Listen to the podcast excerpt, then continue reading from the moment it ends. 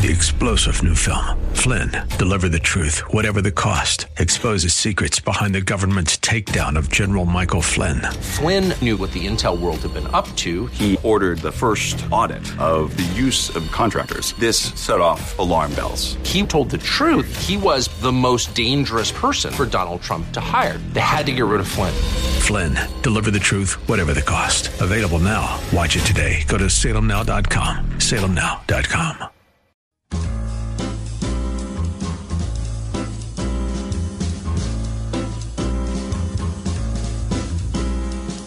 Welcome to another edition of The Ride Home with John and Kathy, live from the Salem-Pittsburgh studios. And now here are your hosts, John Hall and Kathy Emmons. Lovely day here. How are things with you? Well, it's a beautiful day, John. Lovely day. It's just great out. I love it. Tomorrow it's going to be 80. Yeah, it's kind of like this yo-yo weather, isn't it? Yeah, tomorrow or the day after tomorrow. I believe Friday is going to be similar. Yep. In temperature, it's just, it's thrilling for me. It's springtime. Everything's abloom. Are all the trees in your backyard? Are they all blossomed? No, they're not going to blossom yet. Some laggards. Yeah, don't disparage my trees. Well, sorry. Some laggards, though. Some are slow, right? Yeah. I've got some that are. The older trees are much, much longer. Do you mean my flowering trees, or do my trees have leaves on them? Yes, do your trees have leaves? Oh, yes, they all have leaves on them. Okay. I thought you meant about my flowering trees, you were upset that they weren't, showing off yet. What kind of flowering trees do you have? I have a lilac bush. I have azaleas, and I have forsythia. I have a lilac bush that is essentially deer food. Oh, that's sad.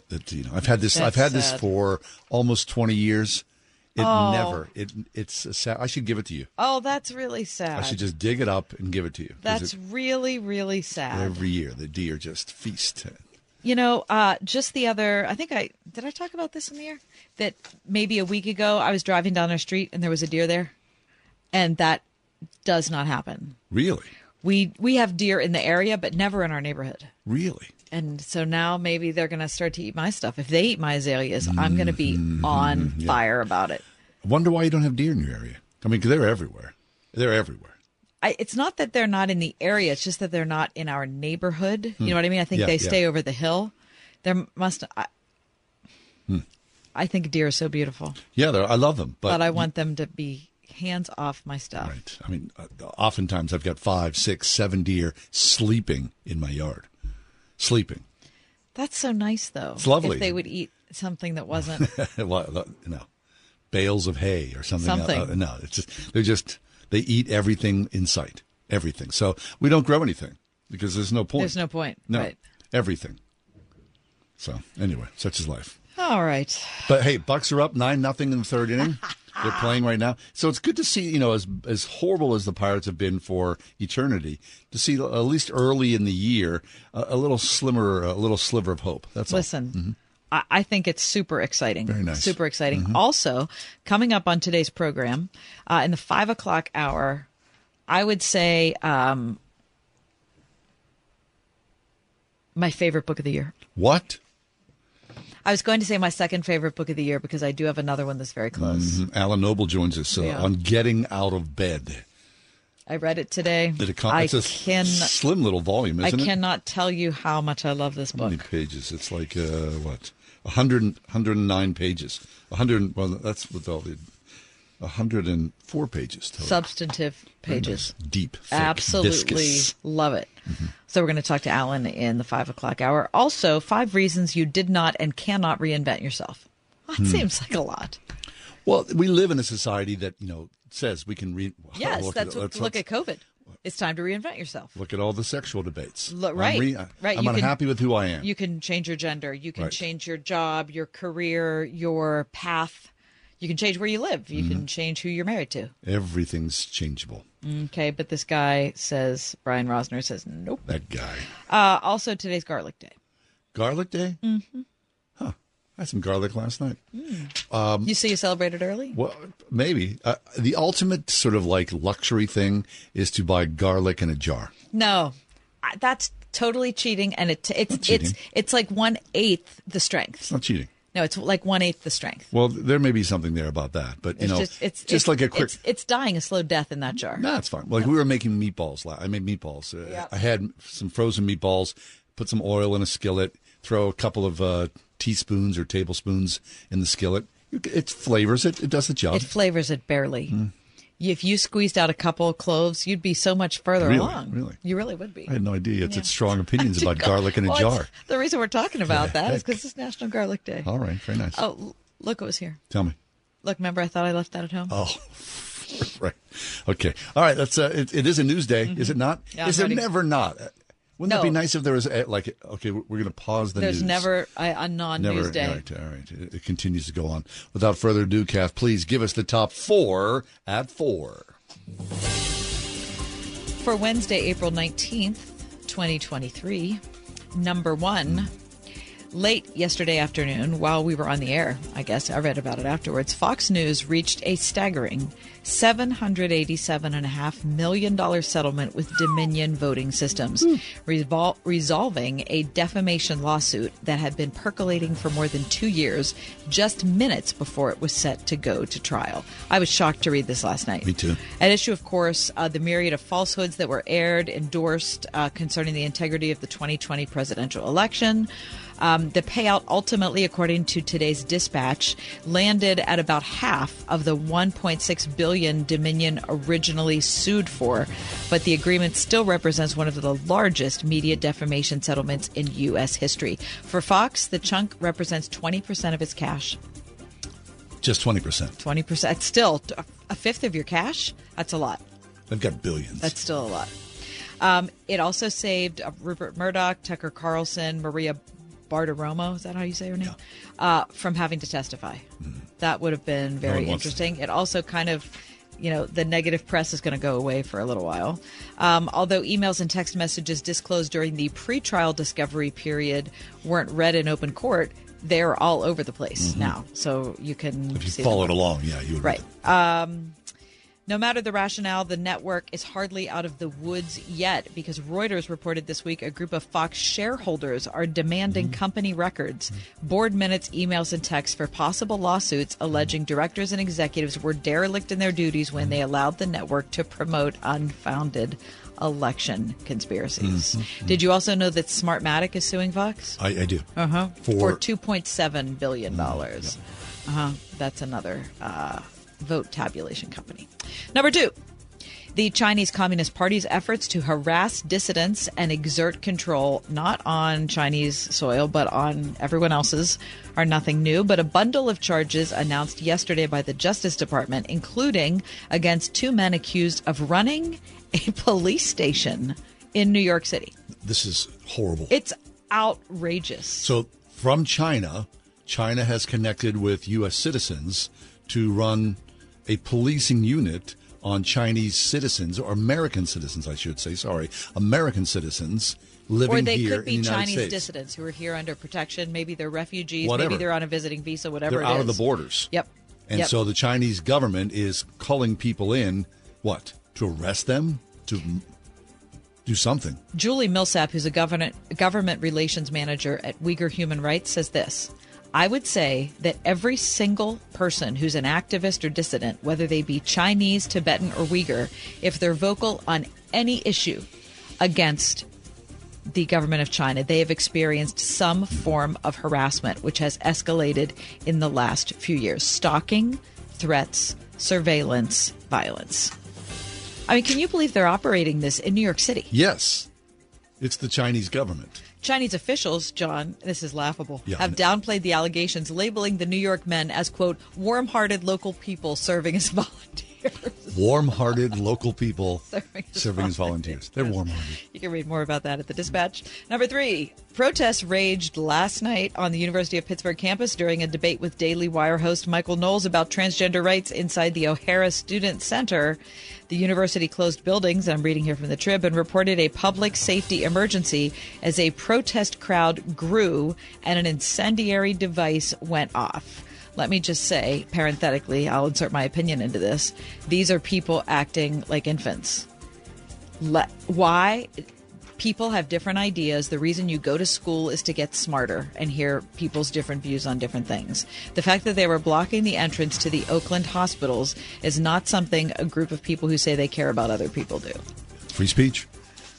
And number four, don't look now, but the pirates are good. Holy smokes. That's your top four at four. Yeah, I mean, I'm looking at the score. It's end of the third inning. Pirates are, bottom of the fourth inning. Pirates are leading 9-0. Mm-hmm.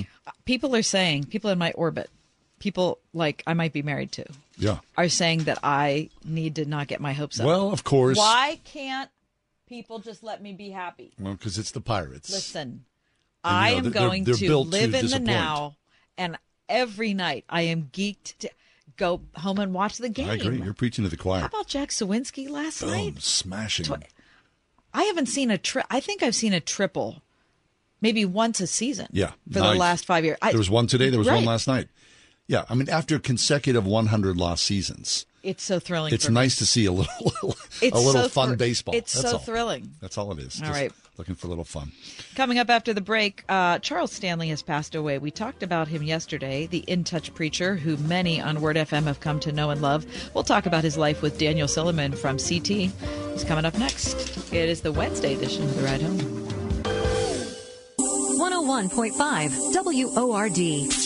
You're listening now, so we know you're a fan of the radio station. I am a big fan. And we want you to know that we appreciate you. I'm your number one fan. That's why we've developed the Word FM Fan Club. It's free to join, and once you do, you can take part in exclusive surveys and contests. Yeah, I love contests. Special offers. Great giveaways. Discounts. Freebies. I'd like to win one of these contests. Become a member today. Go to wordfm.com/fanclub and sign up. We're big fans. Hi, this is Jason Hansen. I'm a former CIA officer and best-selling author on safety and preparedness. The fact is, things are getting downright scary for everyone who's storing their wealth in the banks. We just saw the collapse of 3 major banks, and I would urge you to consider protecting your wealth ASAP. If even a tiny percentage of Americans attempt to withdraw their savings, we would see a collapse of the entire banking system, sending us into a modern-day Great Depression. Fortunately, there is a way for you to avoid this. It starts with contacting Advantage Gold. If you have an IRA or 401k, Advantage Gold can help convert those paper assets into physical gold and silver. This is the process that I recommend everybody use as a hedge against rapid inflation and to protect your retirement wealth from the banks. Take control of your financial safety today. Call 800-900-8000 to get your free gold investment kit from Advantage Gold. Call 800-900-8000. That's 800-900-8000. Advantage Gold is not an investment advisor or a tax advisor. Consult with your financial advisor before investing. Call 800-900-8000. Attention taxpayers. If you or your business owe the IRS back taxes or have years of unfiled tax returns, the IRS has greenlighted billions of dollars in tax relief to those facing financial hardship through its tax relief initiatives. If you have a delinquent tax problem and possibly facing wage garnishment, liens, levies, audits, or already in a payment plan, you may now qualify for significant relief. Qualifying and enrolling in this program could stop all collections, settle your tax problem, and may even reduce what you owe by up to 99%. Call the hotline at Tax Help USA to see if you qualify and receive your free tax assessment by dialing 800-784-4538. If you or your business owe back taxes to the IRS or state, you can now get the help that you need during these hard economic times. Get your free tax assessment to see what you qualify for by dialing 800-784-4538.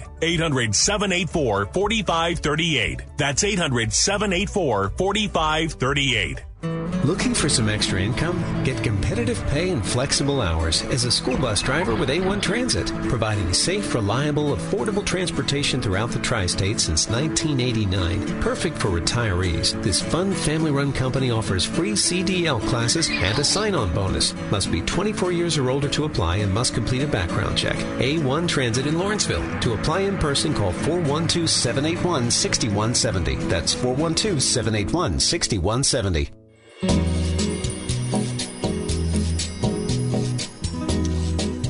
Charles Stanley has passed away yesterday at 7:30 in the morning. Of course, as a Word FM listener, you're very familiar with In Touch with Charles Stanley. It aired on this station for close to 30 years. Daniel Silliman from Christianity Today joins us. He's the news editor at CT, also the author of Reading Evangelicals: How Christian Fiction Shaped a Culture and a Faith. And he wrote a really beautiful, moving, deeper piece about Charles Stanley. Dan, welcome back. How you doing? Hi, John. I'm good. Thanks for having me. Our pleasure. Dan, Charles Stanley is known and loved by a lot of people here in Pittsburgh who have listened to him over the years. I'm sure that's the case in cities all across the U.S. and the world. Talk about his relationship with his actual congregation who was with him each week. Yeah, he was a pastor of First Baptist Church in Atlanta for 51 years, which is a incredibly long time. Those folks had, of course, a deep and personal relationship with him, and deep emotional connection with him. But it was also pretty contentious over the years. I was kind of surprised researching his life for this obituary, how he really was a fighter, and he'd been through a lot of struggles. And there were sort of several eras in his life in the church where there were. There was some contention. There were some quarrels over his leadership. And Dan, funny you say he was a fighter. I mean, you say in your piece he once took a punch in the face. He once took a punch to the face in a church meeting, not like in a intervention into a bar room or something. It was a deacon who punched him. Yeah, there was a sort of struggle over whether he should be in charge in the first place. He was became an associate pastor, and then the senior pastor resigned, and he was taken on as the interim, and he wanted to be the permanent one, but there was apparently some opposition in the church.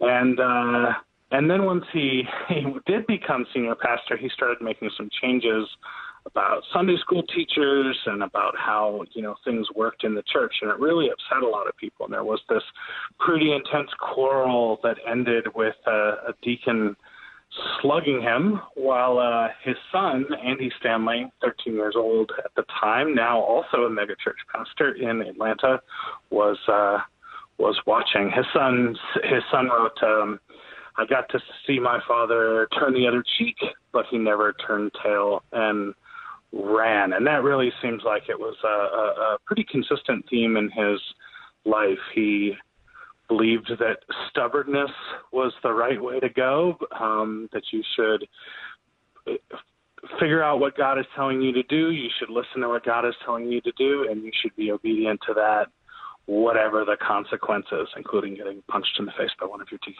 Wow. I mean, when you think about American evangelical Christianity over the last 50 or 60 years, and you talk about this, I mean, Charles Stanley was a founding member of the Moral Majority, the Christian Coalition. He served as president of the Southern Baptist Convention. I mean, that's a very, very long shadow. And I think probably what's significant, I think for me at least, people who are non-believers, you're holding your remote, your television remote in your hand, and you're going up and down the stations, you would see Charles Stanley. And my guess is people came to Christ because of that. They saw that familiar visage, that cadence of speech, and they stopped to tune in because he was everywhere on radio and television, yeah?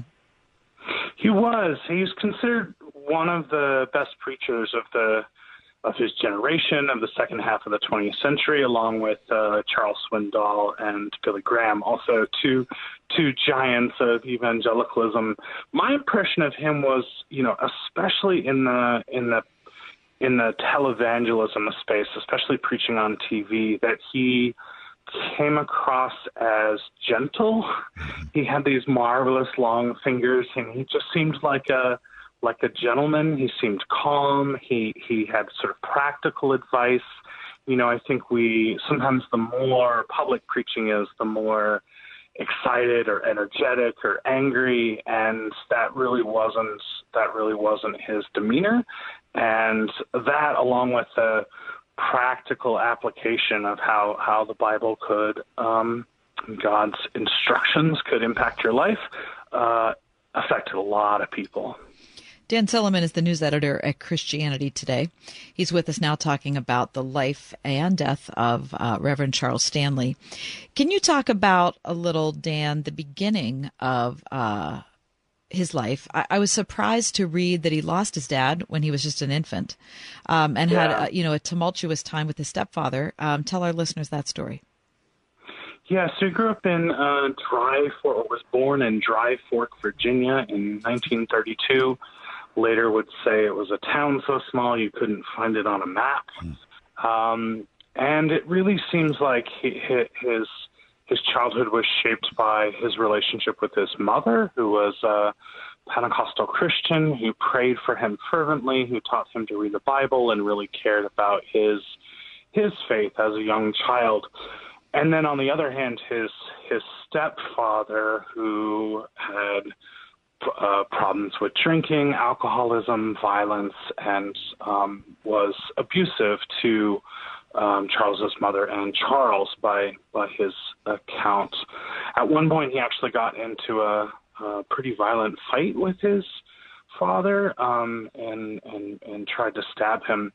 He later talked about this as teaching him, we all learn to cope with our childhoods, and sometimes the thing that carries you out of childhood turns out not to help you later in life. And he talked about, learning some survival techniques that actually kind of hurt him in his ministry and hurt him in his relationship with his closest relationships. Like he said, he learned a need to always be in control, to never let anybody else have any say. And he had to repent and pray and go to therapy, he said, to work on some of the lasting damage of that childhood. And Daniel, you include an incredible quote from Charles Stanley. He says this, quote, "I was very, very uneasy unless I was in charge.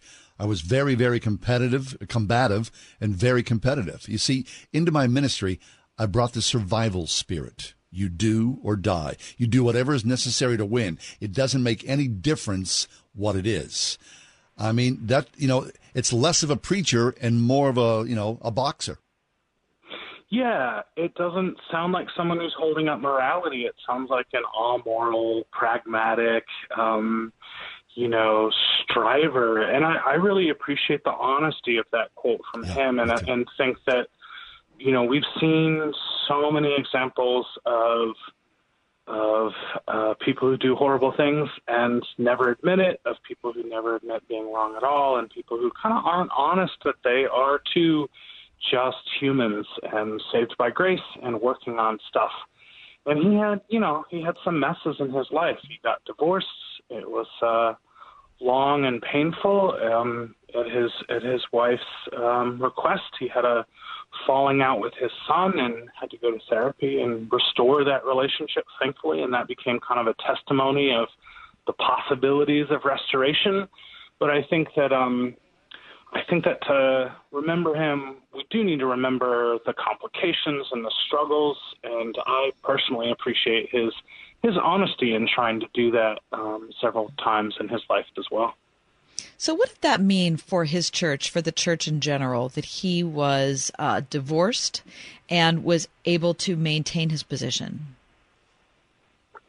Well, at the time it started, and His wife filed for divorce the first time in 1993, and it wasn't finalized until 2000. So this is a pretty long process. When she filed for divorce in 1993, First Baptist Church in Atlanta had a policy that divorced people could not serve in ministry. So there was a push, actually, to have him step down, and some of the people who remember those earlier fights with deacons and Sunday school teachers sort of resurfaced. It went through sort of several rounds of struggle, and ultimately the church decided that policy on marriage wasn't as biblical as maybe they had thought it was, and wasn't as, wasn't good for the situation, but also just wasn't right, that the fact that that his wife didn't want to be in their marriage anymore didn't actually disqualify Charles Stanley from ministry. So ultimately, they voted overwhelmingly to keep him. And, that was part of a broader sea change in conservative Christianity about what do we do with divorce? How do we deal with divorce? We know God hates divorce.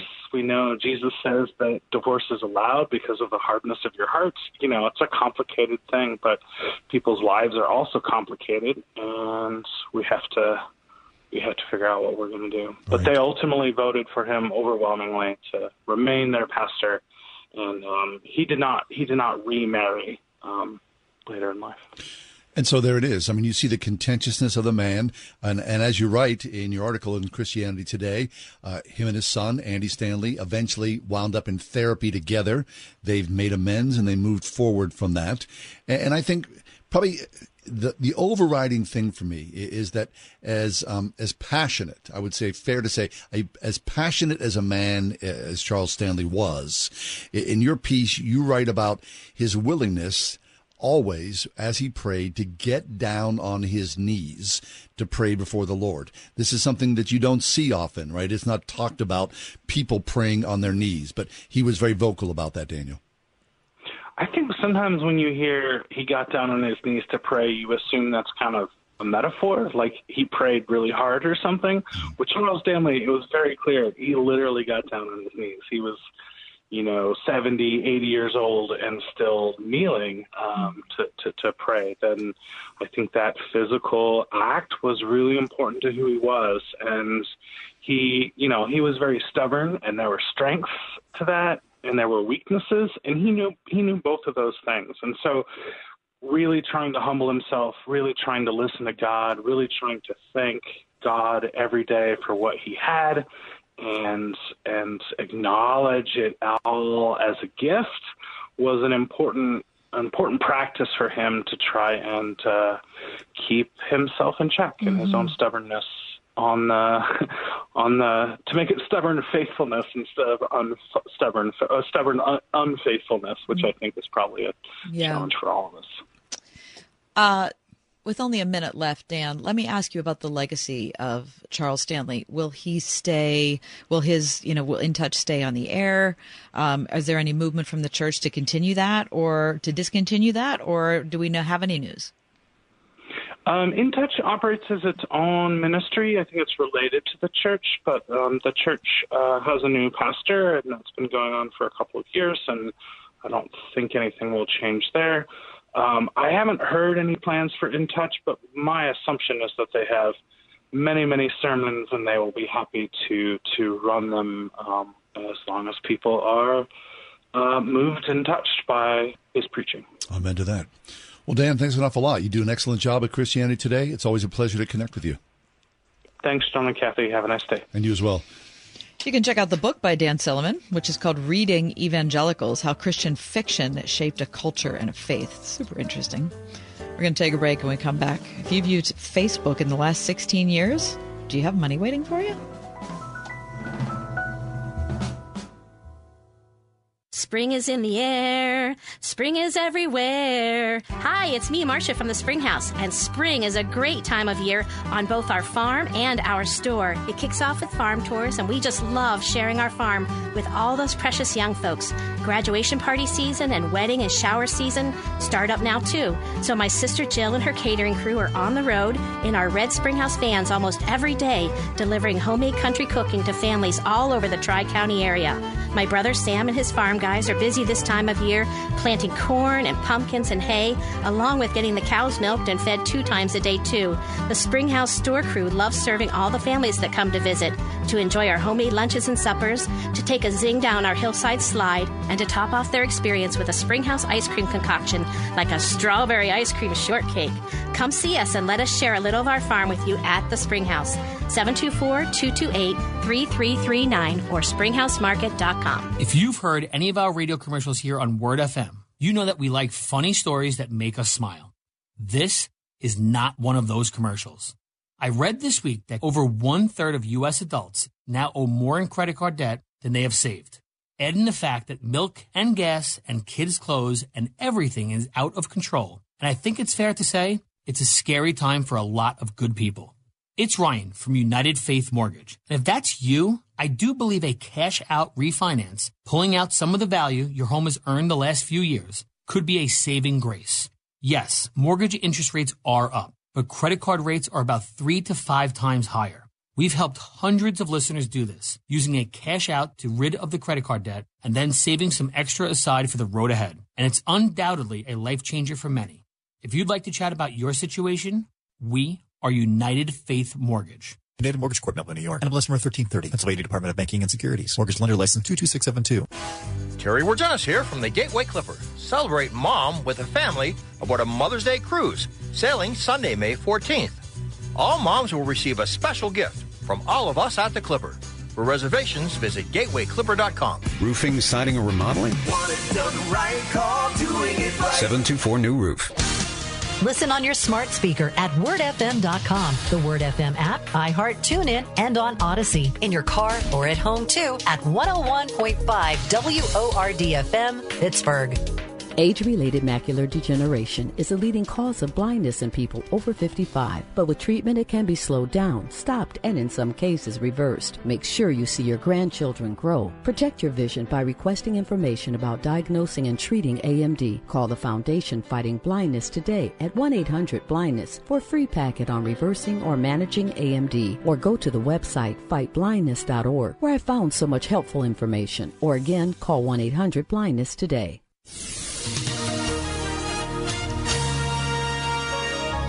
It'll be partly cloudy tonight with a low 48.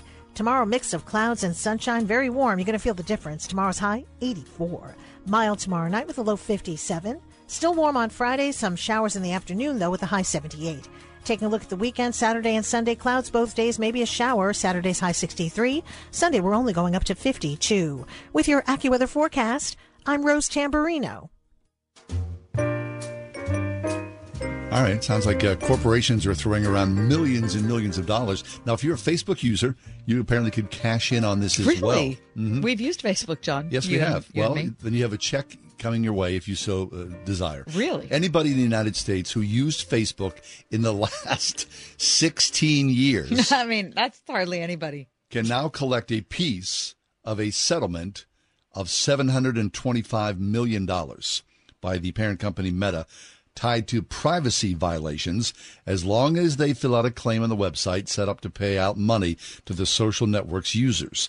The settlement stems from multiple lawsuits that were brought against Facebook by users who claimed the company improperly shared their data with third-party sources, such as advertisers and data brokers. Litigation began after Facebook was embroiled in a privacy scandal in 2018 with Cambridge Analytica, which scraped user data from the site as part of an effort for profile users.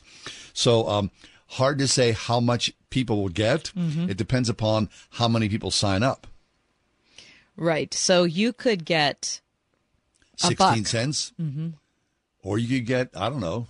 Who knows? The lawyers are going to get all the money.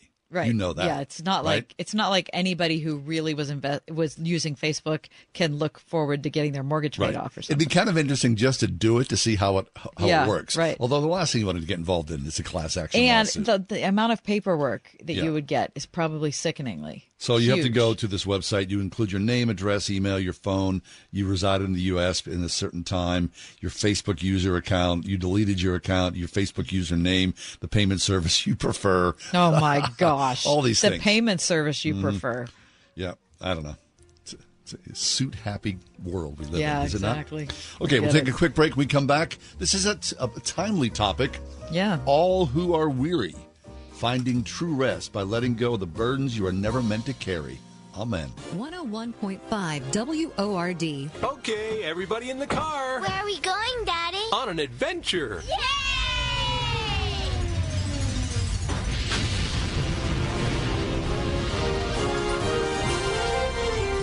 Adventures in Odyssey. It's not just a kids' show, it's a show the whole family can enjoy.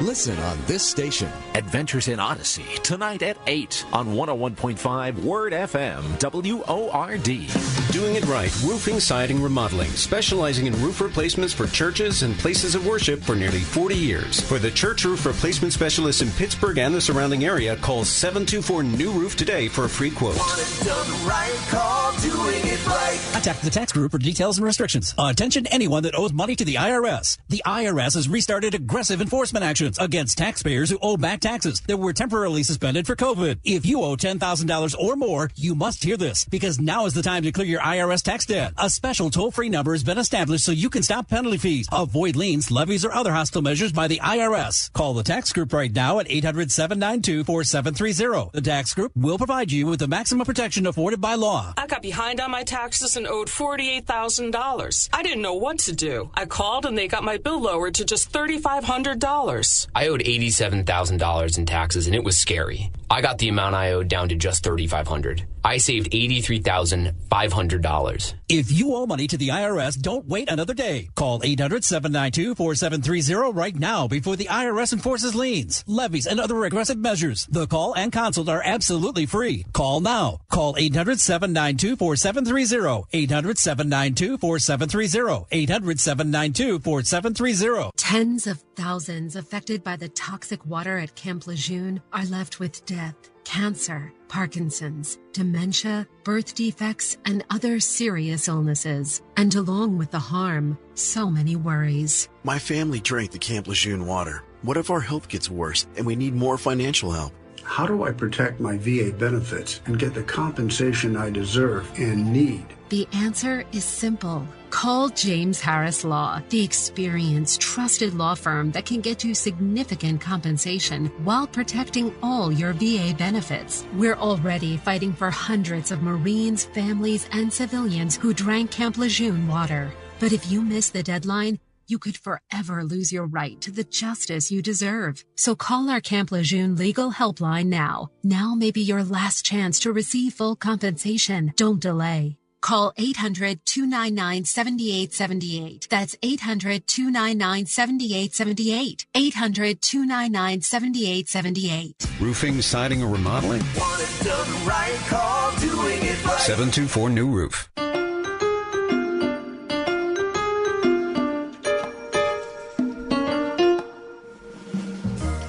Feeling stuck. Feeling like there's no future, no way out. Disappointed. I don't know. A hamster on a wheel. I'm just thinking those are the things that come to mind when I imagine Americans during COVID. Just, you know. Has it gotten better post-COVID, do you think? Well, things a little better? I think COVID probably brought out into focus a lot of things that were previously there. Our national neuroses? Yeah, and I'm guessing that we haven't solved them. That's a good guess. No, but you yourself, right, our listeners as well. I think pretty much everybody is weary. Yes, and different things make different people weary, you know, and it's an individual thing. We're happy to welcome Sarah Hauser back to the program. She's the author of All Who Are Weary, Finding True Rest by Letting Go of the Burdens You Were Never Meant to Carry. Hi, Sarah. Hi, thanks for having me on. Yeah, it's our pleasure, Sarah.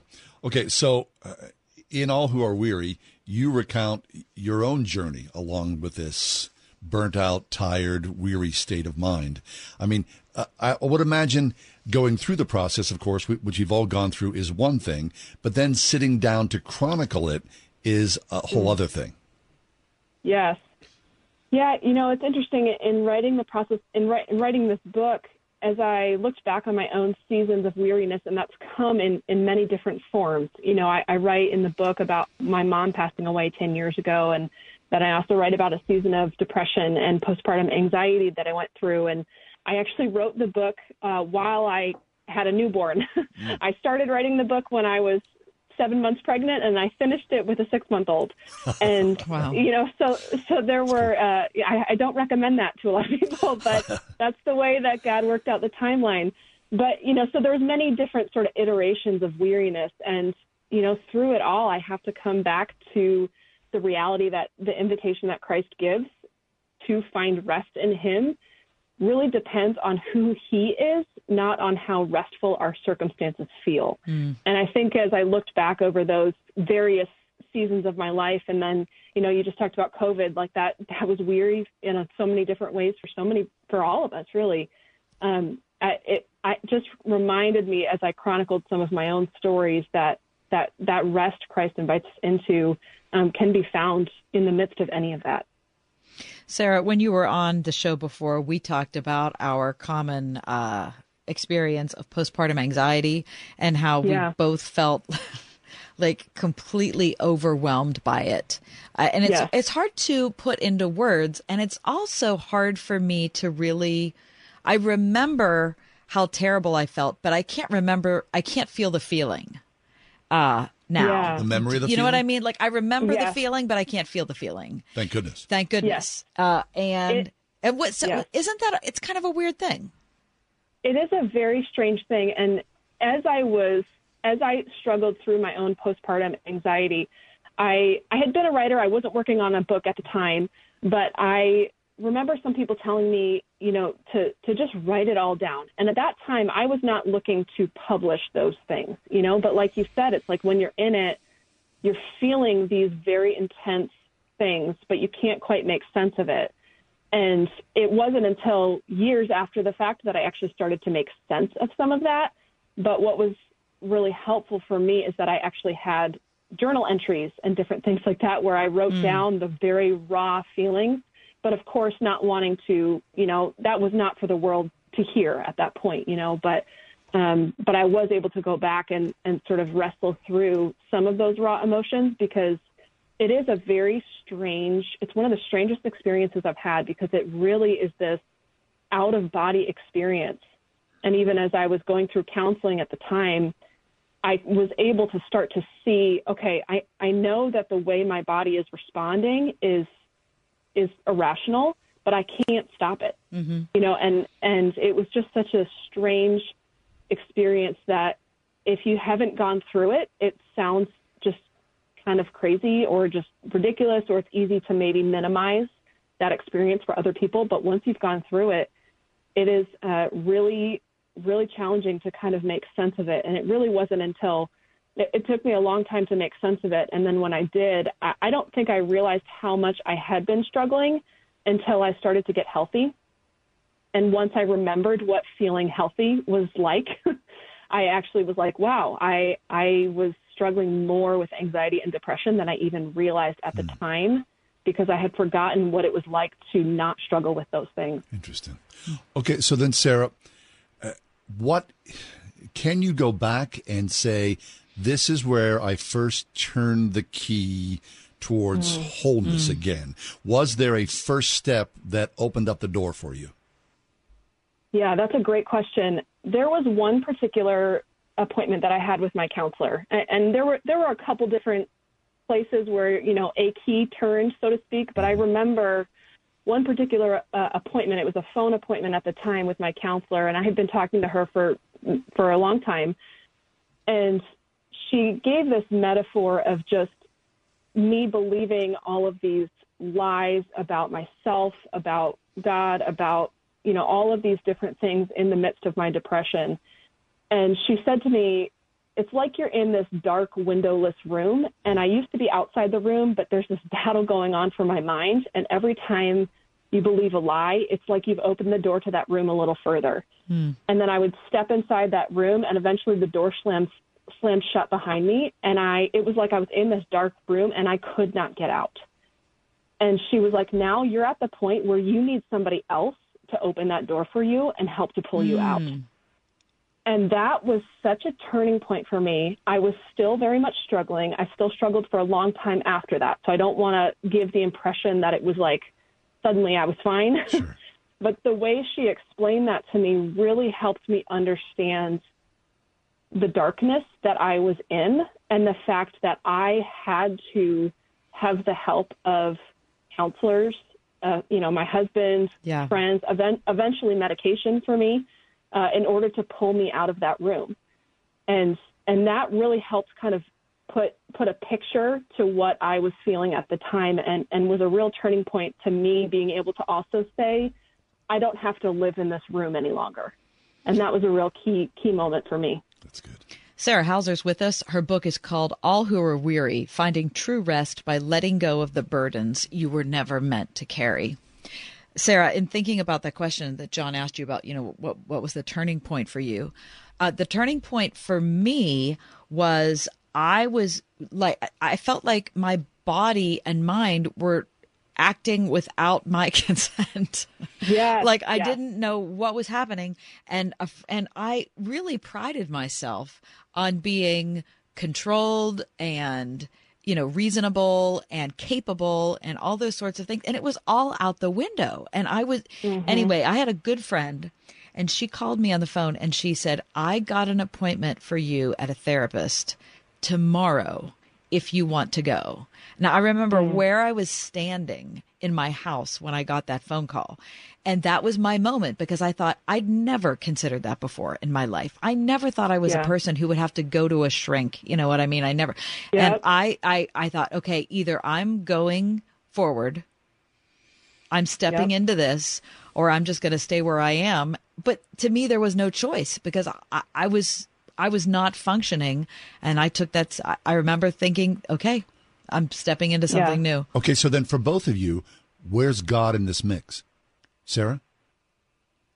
For me, God is in the midst of all of this, you know, and so I have seen a counselor who is also a Christian. So she comes out counseling from a psychological background, but she is a believer. So she's also coming to it from the same worldview as me.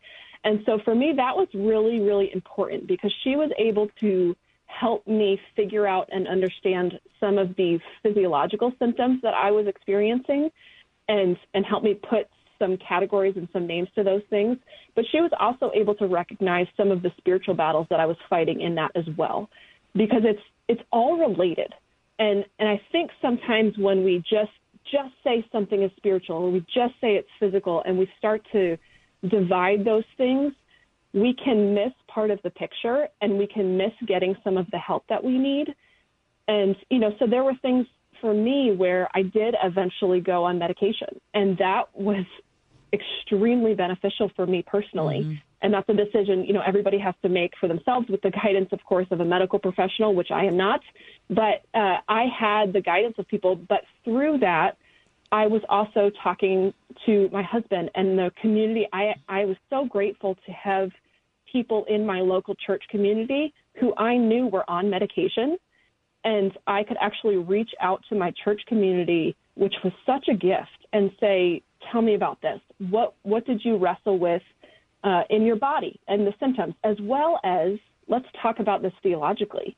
You know, let's kind of share what's going on in our hearts and our souls as we make this pretty significant decision of moving forward medically. And so I think it's all intertwined, sometimes in a very messy way, which can make it more challenging. But I think sometimes we try to divide things and we can miss seeing part of the picture in the midst of that. Try finding Sarah Hauser's book. No, I mean, don't try to. I mean, yes, try to find it, but it's not like it's going to be hard. The way I said it was like you're going to have to really work at finding it. Pretty much anywhere you want to buy books, it's available. There but it the is. Title of it is All Who Are Weary, Finding True Rest by Letting Go of the Burdens You Were Never Meant to Carry. Sarah, great to talk to you again. Always good, Sarah. Thank you so much. Thanks again for having me. Our pleasure. All Who Are Weary. We'll take a quick break. It is National Poetry Month. Woo! You got one coming up? It's next on The Ride Home.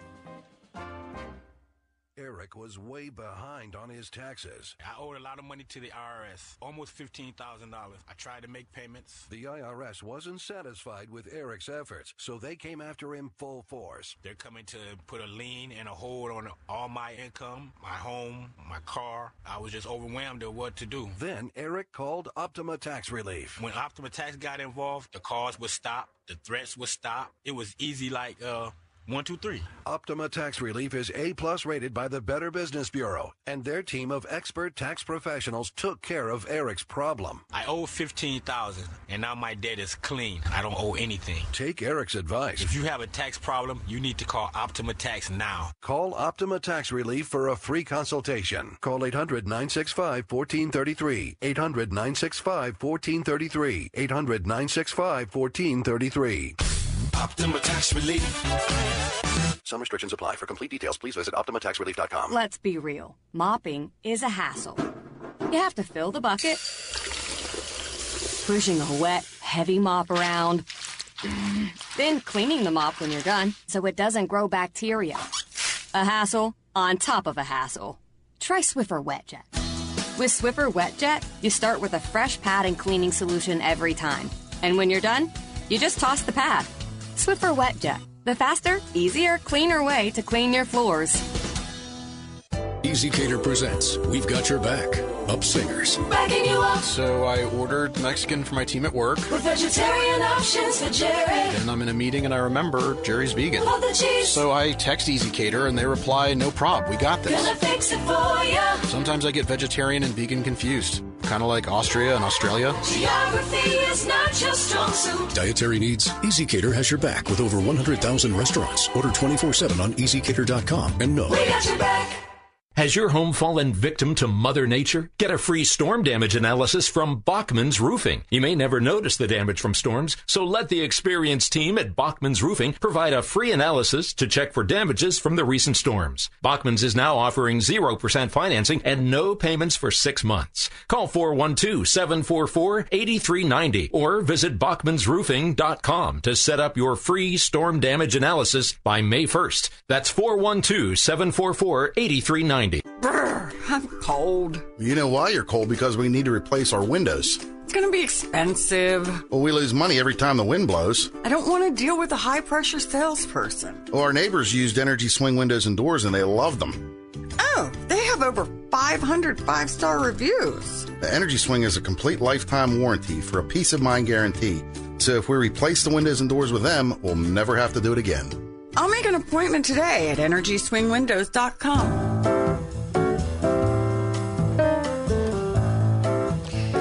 National Poetry Month. Mm-hmm. We try to observe it every year. John's loved poetry, what, your whole life? Oh, yeah, for a long, long time. I've only loved poetry for the last 8 or 9 years. I was shamed into it. But now I go to it freely. Yes. So today we have a really clever poem that rhymes, mm-hmm. which is wonderful. Not all poems have to rhyme, but when it does, it's great. This is by a poet, John Betjeman. Or I'm not sure how to pronounce it, B-E-T-J-E-M-A-N. He's a Brit. The title is A Subaltern's Love Song. A subaltern is kind of like an enlisted military man. Mm-hmm. And this is a story about a young man who meets a young woman playing tennis. Mm-hmm. A Subaltern's Love Song. Miss J. Hunter Dunn, Miss J. Hunter Dunn, furnished and burnished by Aldershot's sun. Mm. What strenuous singles we played after tea, we in the tournament, you against me. Love 30, love 40, oh, weakness of joy, the speed of a swallow, the grace of a boy. With carefullest carelessness, gaily you won. I am weak from your loveliness, Joan Hunter Dunn. Miss Joan Hunter Dunn, Miss Joan Hunter Dunn, how mad I am, sad I am, gladly that you won.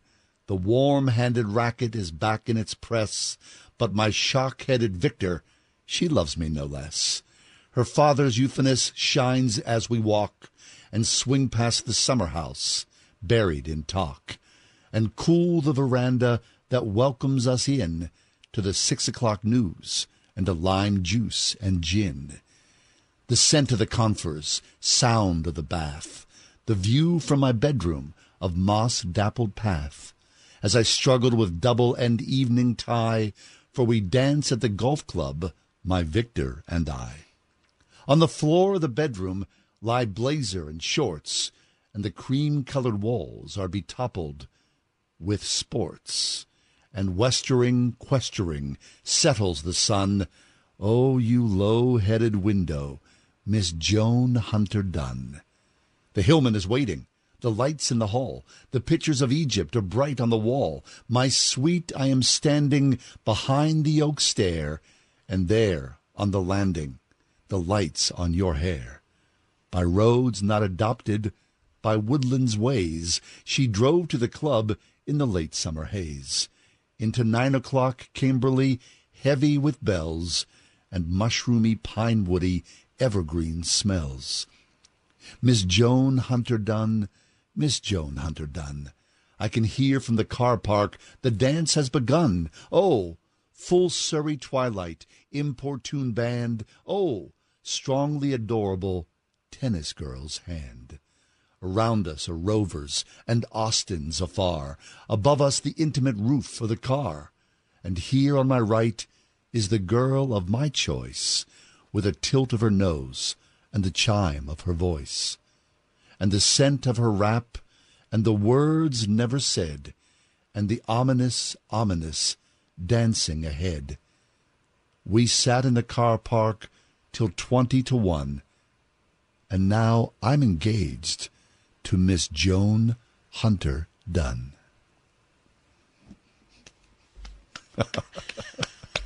Very lovely. Hmm? How great is that? How lovely. Oh, my. You fall in love with a woman over a tennis match, and you sit in the car as the evening lights fade and goes into darkness, and then she becomes your betrothed.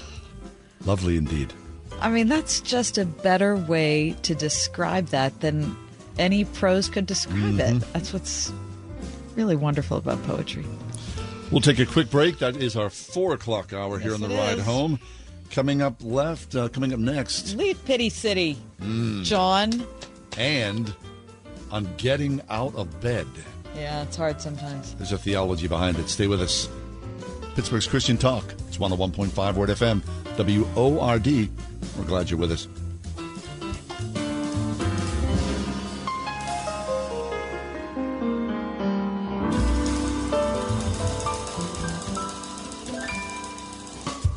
Word FM, remembering Charles Stanley. All of us are going to face death one of these days, and because he lives, we can face death courageously, boldly, and confident. A life of obedience dedicated to teaching others how to have a relationship with Jesus, celebrating the life and legacy of Charles Stanley.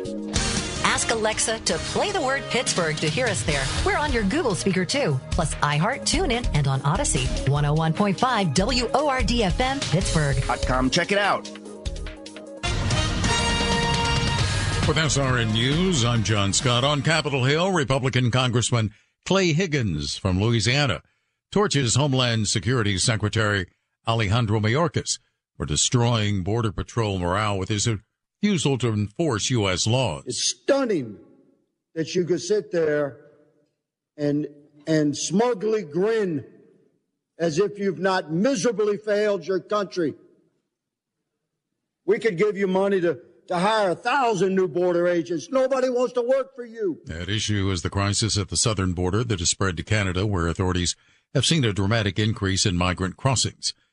A delay in the court hearing for a Massachusetts Air National Guardsman accused of leaking highly classified military documents. Jack DeShare's attorneys asking for more time. The Dow is down 93 points, but the Nasdaq up 17. This is SRN News. Hi, I'm Olivia, and I'm 11. Some people my age might think water in a basement's pretty cool. Who wouldn't want an indoor swimming pool?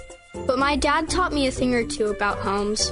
You mean all those times I talked about waterproofing, you were actually listening? Absolutely. I'm like Alexa. Okay, so how does J&D Waterproofing protect your home? By keeping water out of the basement so it doesn't compromise the structure of your home. And? By not giving yucky mold and mildew a place to grow. Pretty good. Dad, I wasn't finished. Oh, sorry. And J&D Waterproofing can save you money. Do tell. By saving you from having to replace your basement appliances from water damage. I couldn't have said it better myself. Got water problems? Don't cry. Call 1-800-VERY-DRY. J&D Waterproofing. 1-800-VERY-DRY. The following is not an actor, but a real-life story from Trinity Debt Management. I'm Corey, and this is my story. I was going through some financial troubles paying off my credit cards. I was paying high interest rates, and it just wasn't getting any better. And I knew I had to do something. So my mom told me about Trinity, and so I decided to call. Trinity was able to do something that I couldn't. I'm paying off my debt. I'm saving thousands, and things are really looking up. I promise you guys, you will not regret it when you called Trinity, because it was such a relief and less stress in my life, and it was the best thing I could have done for myself, because once I called Trinity, they took care of me, and I felt such a relief, a weight off my shoulders. Trinity was great to work with. They wanted to help me. I love it. If you're in debt and you need help, call Trinity at 1-800-936-5496. I'm Corey, and I'm debt-free for keeps. 1-800-936-5496. Hi friends, Tom Lewis for Cross International with a great big thank you to everyone who gave in our campaign to reach, rescue, and bring hope and the gospel to children right there in Haiti, Guatemala, and Nicaragua through Cross International Partners. Your gifts are literally transforming lives. Now there's still some work to be done. A lot of children waiting to be fed for the next year, receive clean water, a Christian education, other life-saving resources, and there's room for you to call right now, 866-806-2977. We've still got a lot of children in this campaign that need your help. You can give on the web as well at wordfm.com, the Cross International banner, or one more time, here's the number to call, 866-806-2977. It'll be partly cloudy tonight with a low 48. Tomorrow, mix of clouds and sunshine, very warm. You're going to feel the difference. Tomorrow's high, 84. Mild tomorrow night with a low 57. Still warm on Friday, some showers in the afternoon, though, with a high 78. Taking a look at the weekend, Saturday and Sunday clouds, both days maybe a shower. Saturday's high 63. Sunday, we're only going up to 52. With your AccuWeather forecast, I'm Rose Tamburino.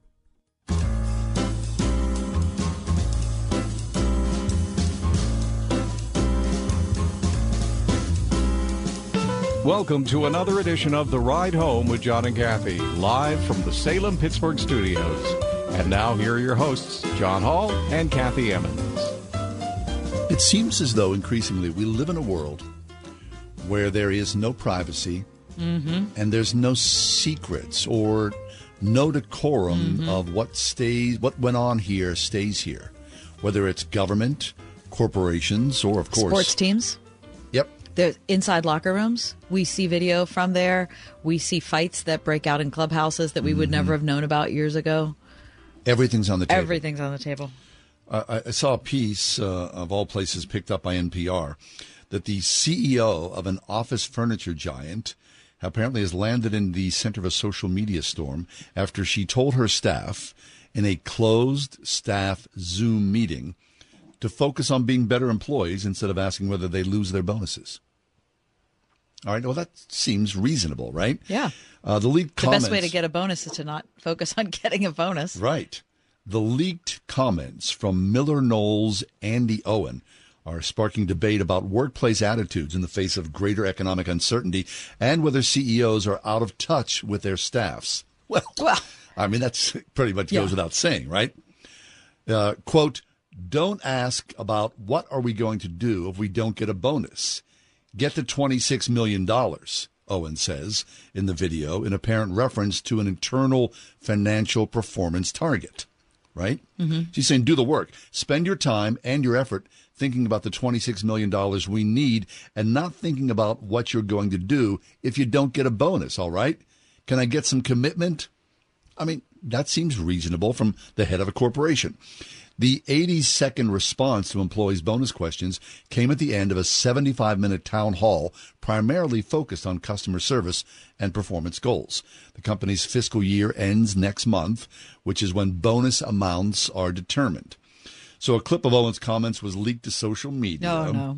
And it spread widely across all platforms. One version of the video posted to Twitter had been viewed by more than 7 million people as of 6 p.m. Eastern time on Tuesday. So here's the part that's getting the most feed. She wraps up her remarks by sharing some advice she heard from a previous manager of her own. She said, quote, "I had an old boss who said to me one time, 'You can visit Pity City, but you can't live there.' So people, leave Pity City. Let's get it done," she says. She then ends the meeting by saying, "Thank you. Have a great day," raising her hands in a gesture of victory and mouthing the word boom. Now then, she's on the defensive. Says the because clip, 7 million people have watched this clip. Saying the clip was taken out of context. Every clip is taken out of context because you never know what the context of any clip is. Yep. She is fairly new to this company, been there a couple of years after a leadership role at Gap. I mean, I don't find any fault here. I don't either. This is a closed internal meeting with your employees, just essentially saying, suck it up, let's go, you guys. Right. Which is what any boss says to any employee for crying out loud. Why is that so difficult to... I mean, leave Pity City. That's probably pretty good advice. It's pretty good advice. It's kind of dorky, but it's... Leave Pity City behind. Right? I don't know. That idea of being taped or recorded or however you want to look at it all the time, if you had any position of prominence, as I think of sports in particular, you're just... I feel like it's open season. Well, look, on anybody. We're leaking Supreme Court. Yeah. We're leaking national secrets on Twitter or Instagram. On our gaming app. Right. I mean, it's just everywhere. If you consent to it, if you're in the media, here we are, that's one thing. Mm-hmm. But a private meeting, you would think that you would have to sign some sort of agreement that, you know, what goes on in this meeting. That's the creepy thing about that situation. If you're having a Zoom meeting, you're going into it with the assumption that this is a confidential, closed-door meeting, like if you walked into the conference room. The fact that one of your employees is recording you while you're talking, that's pretty rough. Right. Remember the brouhaha how many years ago? Who has now moved on to different troubles, but Alec Baldwin screaming at his kid. And then that became, you know, sort of... No, Kirk Franklin. I remember that one. No, it was Alec Baldwin. I don't remember Alec Baldwin. Yeah, his kid released a video of being screamed at by her dad, and then he had to go on the defense. Oh, his older daughter with Kim Basinger. Right. Yeah. But not one of his 9 that he has with... I mean, anybody's worst moments. Anybody's moments, period, worst or otherwise. It's... I think it's a crying shame. Crazy world we live in. I really do. Lexi, when you are out anywhere, like is being recorded part of what you have in your mind? The expectation? Well, I guess it kind of depends if, you know, I'm walking into a business, I know that their cameras are probably working. So like there's that kind of idea, right? Yeah. But a lot of people, and I think this is just a product of the age that we live in, is that people are expected to be okay with being recorded, and that's never the case, or at least it should not be assumed that is the case. But I think my take on all this is you should basically assume at this point that no matter where you are, how are you supposed to get that in your head? I just think that this is the age we live in, right? All right. Big Brother has long since been here. So if this CEO was recorded in this Zoom meeting, you know that she's using every IT person on her staff to find out who sent that out. Sure. You know what I mean? Yeah. That has to be priority one. Right. And that person's going to be looking for a job. Well, they'll be visiting Pity City. You can visit Pity City. What do you think about that story? I mean, you're a lot younger than us, Lex. How does that story hit you? Well, I think for the protection of the employee, it's not necessarily unheard of or bad per se to record a meeting. And not every state, like Pennsylvania is one of the states where you have to have two-party consent to record, where a lot of states, we're one of the 11 states that you have to let the person know that they are being recorded. But in a lot of states, it's a one-party recording system. So you don't have to let them know, hey, I'm recording you. But I'll be honest, if they're going to say that behind closed doors when they think they're not being recorded, I don't really like that. I don't love that you could, you know, say something maybe hurtful to an employee. I don't find it too inflammatory. I mean, I just think that this is how people are. Listen, if she's a horrible boss and she is interpersonally, you know, negative with her employee, I'm saying that could, of course, that could make take those comments and put them in that. She doesn't sound horrible on I'm not saying she does. She's saying thanks, everybody. I'm just saying if she is horrible, you could imagine that those would be taken the wrong way. Yeah, if she's wonderful, then, you know, it's no big deal. Or even if she's not wonderful, if she's just kind of a benign force, then you're not going to take that to heart. So it just, there's too many variables there. Mm-hmm. Good golly. I don't know. Let's get to work. All right. Coming up next... If you're depressed, anxious, if you can't figure out why there's suffering in the world, well, Alan Noble can't figure it out either, but we're going to talk it next. On Getting Out of Bed. 101.5 WORD. everywhere you go, anywhere you go. Word FM goes with you. That's because we're no longer trapped inside a radio. We're now everywhere you are, and you carry us around in your pocket. We're ubiquitous. There's an app for that, right? On TuneIn, on iHeart, on our own app, on wordfm.com. The iPhone. The iPhone. The iPhone. The iPhone. On your iPad, iPhone, and Android. We're always with you because we're inside your pocket. Whatever you do, don't lose us. 101.5 WORD. Contact the tax group for details and restrictions. Attention anyone that owes money to the IRS. The IRS has restarted aggressive enforcement actions against taxpayers who owe back taxes that were temporarily suspended for COVID. If you owe $10,000 or more, you must hear this, because now is the time to clear your IRS tax debt. A special toll-free number has been established so you can stop penalty fees, avoid liens, levies, or other hostile measures by the IRS. Call the tax group right now at 800-792-4730. The tax group will provide you with the maximum protection afforded by law. I got behind on my taxes and owed $48,000. I didn't know what to do. I called and they got my bill lowered to just $3,500. I owed $87,000 in taxes and it was scary. I got the amount I owed down to just $3,500. I saved $83,500. If you owe money to the IRS, don't wait another day. Call 800-792-4730 right now before the IRS enforces liens, levies, and other aggressive measures. The call and consult are absolutely free. Call now. Call 800-792-4730. 800-792-4730. 800-792-4730. I'm Kareem Abdul-Jabbar. I learned about atrial fibrillation the hard way. My symptoms would come and go. Shortness of breath, fatigue. I kept going. Then I got so lightheaded, I couldn't. My doctor said I have AFib, so I'm about 5 times more likely to have a stroke. Other symptoms, irregular heartbeat, heart racing, chest pain can come and go, but the risk of stroke stays. If you have symptoms, tell a doctor. Visit notimetowait.com. Sponsored by Bristol-Myers Squibb and Pfizer.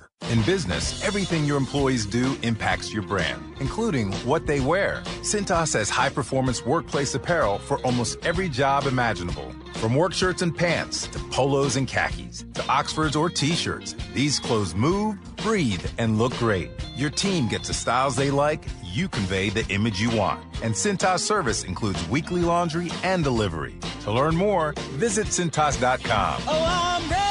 And get ready for the workday. At Chilled to Perfection in Oakmont, you can look perfect at any age. Safe, fast, and completely non-invasive. Chilled to Perfection is your all-natural way to target stubborn body fat, age spots, cellulite, acne, hair loss, and more. For a limited time, get a cryoskin treatment in the area of your choice, plus cryofacial for just $249. Defy your age, where your results are their business. Visit chilledtoperfectionpgh.com today.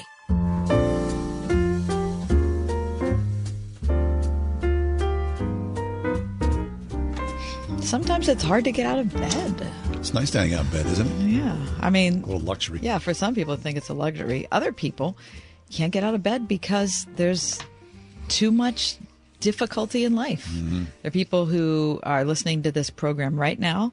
I'm sure you're suffering with clinical depression, or you're suffering with an illness, or you're going through a divorce, or you're worried about your kids. You're racked by guilt. You're not sure how to process what's happened in your past, no idea what to imagine for your future. All of us carry a level of suffering. And part of growing up is realizing that this is something that unites us as a human family. And the book of Hebrews says that Jesus suffered like we suffer, and so he's not ashamed to call us brothers and sisters. But it still doesn't make it any easier. Sure doesn't. And it's zero fun. I think the best thing we can do is find a path forward, and that's what our friend Alan Noble has provided. Alan's new book is called On Getting Out of Bed: The Burden and Gift of Living. Alan, welcome back. Thank you. I'm excited to be back. Our pleasure, Alan. All right, so the travail of getting out of bed.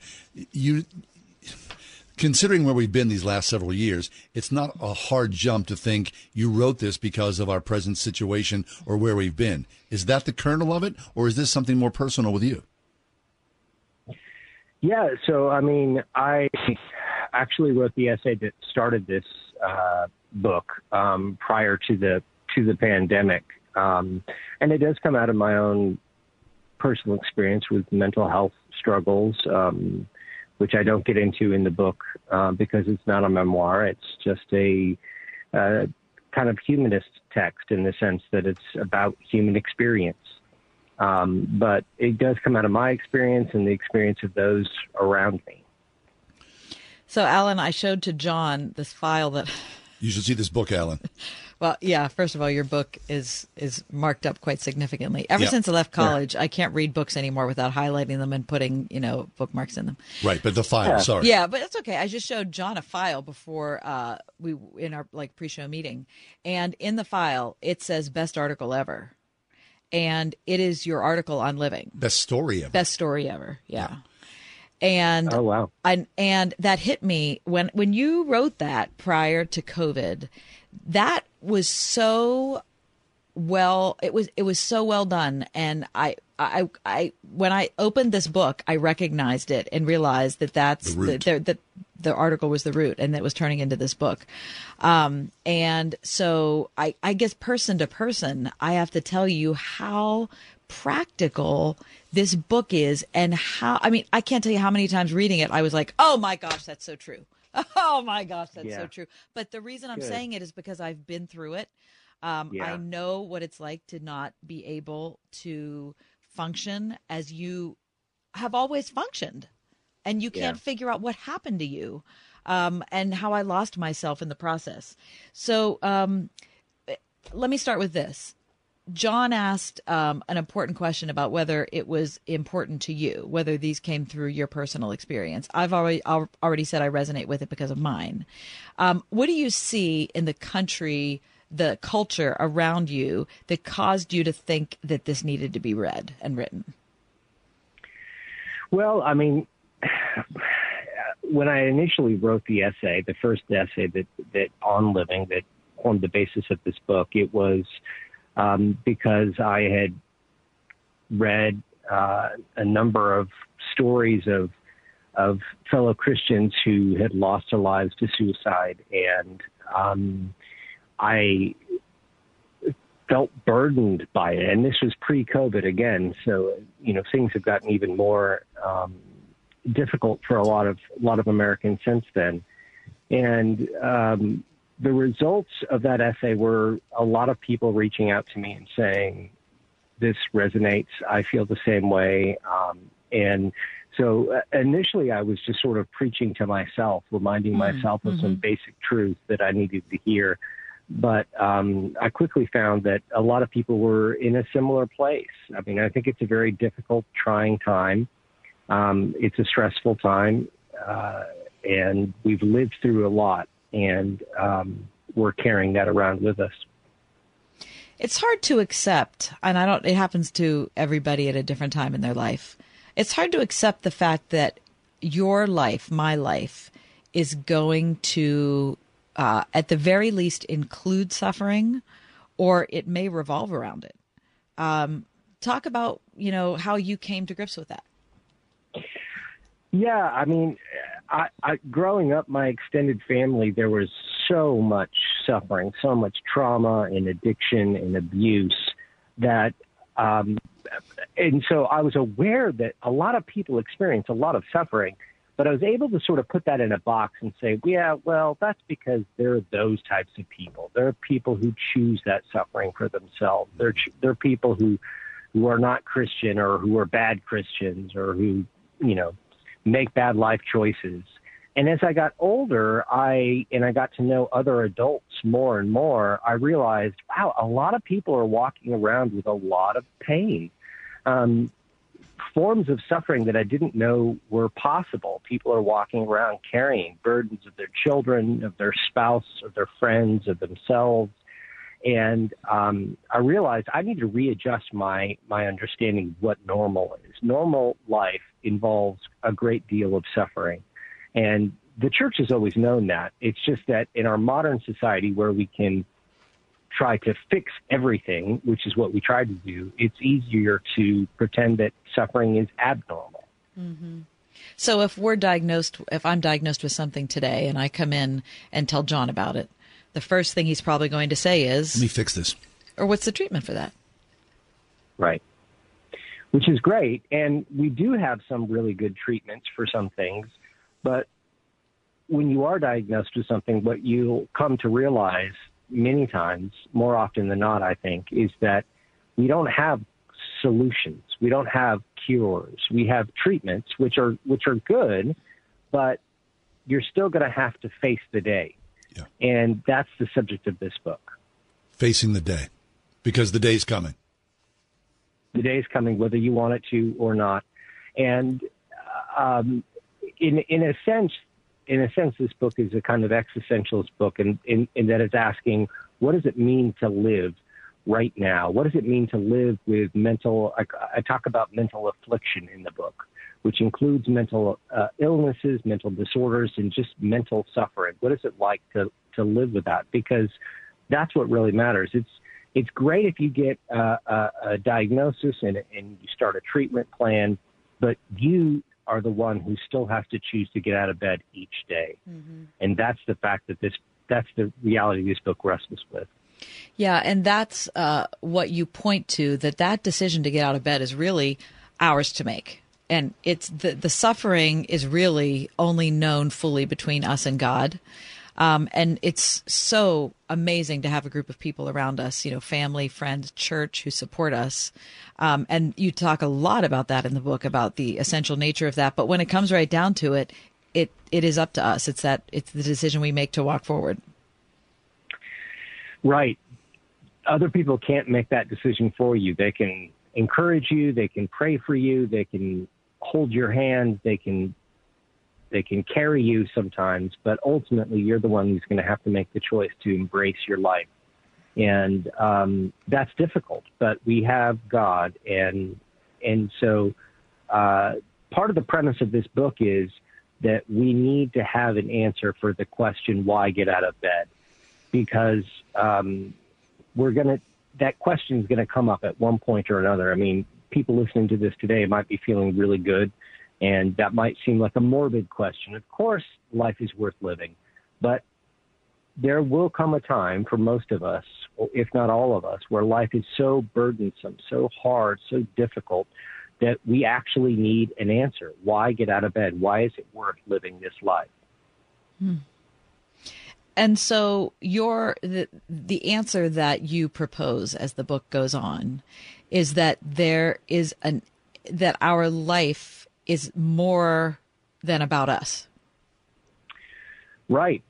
I didn't ask to be my brother's keeper, but I am my brother's keeper. I am a witness to God's goodness and to the goodness of the creation that He has made. When I get out of bed each morning, even when it's very difficult, I'm testifying to my children, to my wife, to my friends, to my students, to my colleagues, that life is worth living, that life is fundamentally good, that it's a good gift from a loving God who preserves us moment by moment, and it's worth living. And that gives them hope, because they're going to go through difficult times too. Now, that might seem like I'm adding another burden onto somebody's life who's already feeling deeply burdened, but I'll say that one of the first things to go when you're experiencing, for example, deep depression is a sense of purpose. You feel like your life is purposeless, that you lack worth, that you are not contributing anything, that the world would be better off without you.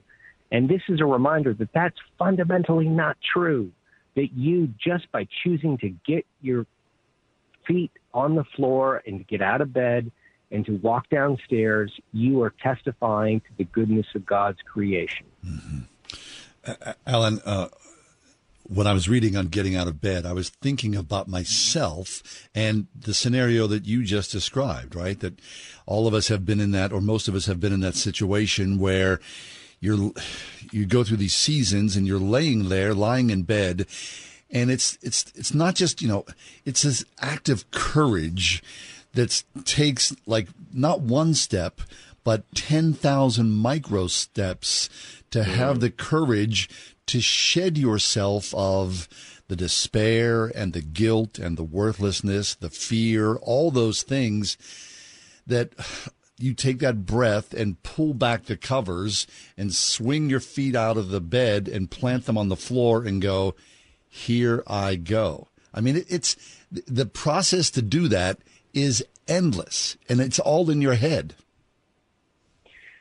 in the book, I try to talk about it as doing the next thing, doing the next right thing, because when you're in that position, when you're in that place of despair or anguish or melancholy or depression or anxiety, big plans, big goals seem overwhelming. So the idea of going to work, of you know, preparing for the day, of doing all these things is too much. But if you can just think to yourself, I'm going to glorify God by doing the next right thing. And the next right thing is getting out of bed. The next right thing is making breakfast. The next right thing is eating that breakfast. The next right thing is taking out my dog for a walk. These basic fundamental things. And those do take, as you say, a great deal of courage some days. And that's okay. Alan Noble's with us. His new book is called On Getting Out of Bed: The Burden and Gift of Living. Alan, we need to take a break. Can you hang with us? I sure can. Terrific. More with Alan Noble coming up next.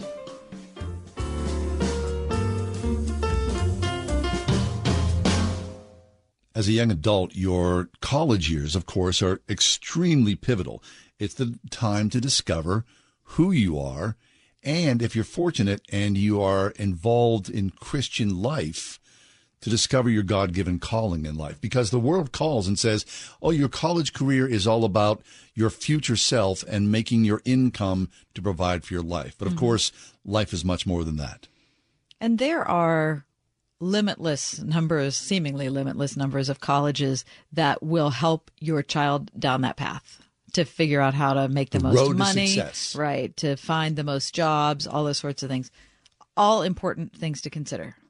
However, how many schools are there that are going to help your child prepare to go out into the world, to be an effective witness for Christ, to be a person who's able to work in their chosen field in a way that is a calling? Whether they're being trained as a mechanical engineer or they're being trained as someone in business or an elementary school teacher, whatever it is, looking at that job as their vocation that is given to them by God, and that God can work through them in a magnificent way because of their own individuality. How many colleges are going to prepare a child to look at it that way? That would be Grove City College. Eternal biblical truth in all the teachings.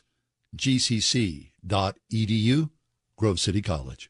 Hi, my name is Ryan Bourne. And I am Danica Bourne. And we're the owners of South Coast Tax. We would like to thank our Lord for protecting us from evil. Psalm 91 states, He is my refuge and my fortress, for He will rescue us from every trap and protect us from deadly disease. South Coast Tax are Christian-based tax accountants and attorneys who specialize in releasing bank levies, wage garnishments, and filing complex tax returns. We are the leaders in acceptance of offers and compromise with awesome results. We are also a small firm who will treat you like family and not just a number. Call us today at 1-800-TAX-1176 for a free consultation, and we'll take the time to explain all of the programs that you qualify for in order to allow you a fresh start. In John 8:36, so if the Son sets you free, you will be free indeed. And one way we can achieve that is by being debt-free. So let us help you today. Call us at 1-800-TAX-1176, and together we can help achieve this goal by putting the IRS tax debt behind you for good. Again, that number is 1-800-TAX-1176. Terry Wardenas here from the Gateway Clipper. The best way to see Pittsburgh is aboard a Three River sightseeing cruise. Join us and experience our city and learn something about it, too. Sales weekends in April and May. Visit gatewayclipper.com for tickets. We are everywhere. On your radio at 101.5 WORD-FM Pittsburgh, at wordfm.com, the Word FM mobile app, iHeart, TuneIn, and Odyssey.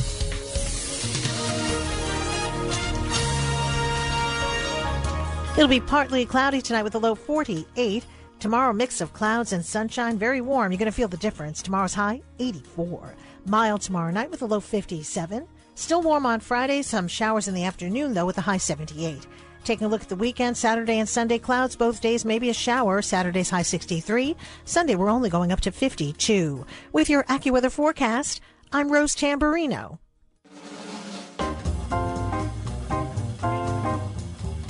Alan Noble's with us.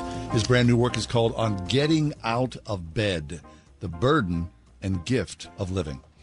Alan, before the break, you talked about doing the next right thing. And sometimes when you are overcome with grief or depression or anxiety, whatever your mental affliction is, and I appreciate the fact that we're not just talking about mental illness, though we are. We're also talking about mental affliction, which includes pretty much all of us. Sometimes the only thing you can do is the next right thing. It's too much to think ahead an hour. I remember when I was in a really precarious place, emotionally and psychologically, I used to think that an hour was too long for me to plan ahead, that I was just going to literally go minute by minute. And just, that's what you're talking about in the book, right? Is doing the next right thing. But my question for you is, what effect you think that has on the people around you? So when I was just taking real baby steps on how to do the next right thing, what impact does that have on my family or my coworkers? I mean, some of us are going to have to plan further ahead to the next moment. There are times when you've got to plan meals for the week. You've got to think about dropping your kids off at school. You've got to do, a work project that's a month or 6 months in scope. But I would say that the next right thing can be broken down into different sizes. And so it may be that you do have to think about it in terms of, okay, what am I going to do today? And on some level, maybe that's what you just have to do for the sake of other people. But to whatever extent you can bring it down to the moment by moment, that's where we want to live when we're going through periods of mental affliction, I think. Because there's a tension here, and I'm glad you asked this question, because there's a tension between what we need or what we desire to do and what other people need of us. And this is something I try to get out in the book, that, you know, we, even though the mental affliction happens in our head, we're not alone, and other people are depending on us. When you're going through suffering, your kids still need you, your spouse still needs you, your friends, your church, your neighbors still need you. And so to some extent, you've got to push yourself to do a little bit more. You also need to have grace for yourself and mercy for yourself, because life is difficult, and you're not going to be able to, there will be times when you're not going to be able to do all that is asked of you. And there's no easy answers for this. There's no easy answers. Mm-hmm. Talk to us about guilt, whether it's false guilt or otherwise, because I think for a lot of people, guilt is the prison walls that we build for ourselves and prevent us from moving ahead. Right. Yeah. Guilt is something that, as Christians, it serves a purpose. Guilt is feeling bad for having done some concrete, specific thing, and it should turn us to repentance, and then that repentance should turn us to life. But sometimes we have guilt feelings or feelings of shame, which is similar, that don't have their basis in reality, or we don't know why exactly we feel bad, or we feel bad for things that we shouldn't feel bad about. And I think at those times we need to rely on our communities. I talk about in the book the importance of conscience, which means knowing together. Con means with. So knowing with other people. It's so important that we don't just allow, as you say, the prison of our mind to keep us trapped, but that we reach out to others, and we talk to pastors, we talk to wise friends, and we say, I'm feeling bad about this. Do you think this is false guilt, or is this real guilt? And sometimes we really need to break out of our heads and get that wise counsel. Mm-hmm. So with that wise counsel, then as believers in Jesus Christ, we would lean on those friends who are also like-minded. What about the role of our fellow believers and the church body itself? Especially when things are so specialized now. You know, the professionals among us, right? Everybody, you need a professional for that. So what about when you have sometimes friends are enough? Yeah, it's interesting because on the one hand, what I urge in the book and what I want to continue to urge is that people pursue professional help if they need professional help. But I do have a concern about the professionalization of everything. Mm-hmm. So it used to be the case that you would have wise friends who you would call or you would talk to or you would write letters to. In previous generations, when you were going through something difficult, to get wise counsel. What do you think about this? But now there's this tendency to think, well, that's the role of a therapist, or at least that's the role of a biblical counselor, or I have to talk to my pastor about this. And I want to say it's both and. Like, we want to talk to those people, those professionals, but also have friends in your life who are wise, who you can turn to and rely on and trust, because they can offer you wise counsel too. The book by Alan Noble is called On Getting Out of Bed: The Burden and Gift of Living. Our time's almost up, Alan, but one thing there's so many things that we could talk about, but I guess the one thing that's, I think, vital to get to is the uniquely Christian idea that suffering is not the end, and that Jesus Christ, our God himself, submitted to it, which is such a mind-blowing concept that suffering is such an essential, it has such an essential part of the universe that that to redeem it, Jesus himself had to submit to that, had to live it, had to experience it. So talk about what the Christian has to look forward to when suffering is such a reality of the present.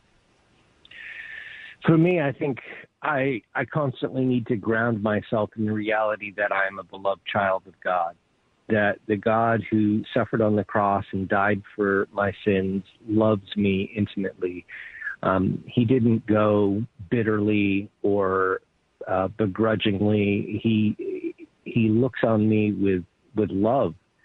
And that means that despite how anxious, depressed, guilty, condemned, confused, whatever melancholy I feel, there's an objective reality that God loves me, that he knows me, that he is caring for me moment by moment. And that's what has to motivate my actions, motivate me to do the next right thing. That's good. Alan, listen, it's my favorite book I've read this year. I love it that much. Thank you. And not only is it practical, it's also short, but it's really beautifully written. Mm-hmm. Very nice. Thank you. Alan Noble, On Getting Out of Bed. It is, as Kath said, it's just 104 pages long, but it's filled with great wisdom and empathy and compassion for all of us who struggle. Alan Noble, On Getting Out of Bed. 101.5 WORD. The Word of God. It's bold, it's direct, it cuts across the grain of popular culture. It illuminates the mind and transforms the soul. Its meaning doesn't change. It applies to everyone, everywhere. Hi, friend, this is John MacArthur, encouraging you to find out what the Bible means by what it says. Join me for clear teaching from God's compelling Word every Monday through Friday, right here on Grace to You. Tomorrow morning at 7 on 101.5. WORD. Hi, friends. Tom Lewis for Cross International with a great big thank you to everyone who gave in our campaign to reach, rescue, and bring hope and the gospel to children right there in Haiti, Guatemala, and Nicaragua through Cross International Partners. Your gifts are literally transforming lives.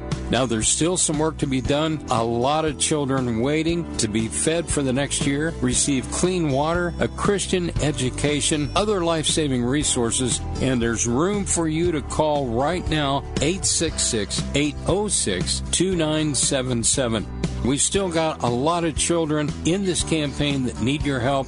You can give on the web as well at wordfm.com, the Cross International banner, or one more time, here's the number to call, 866-806-2977. Let's be real. Mopping is a hassle.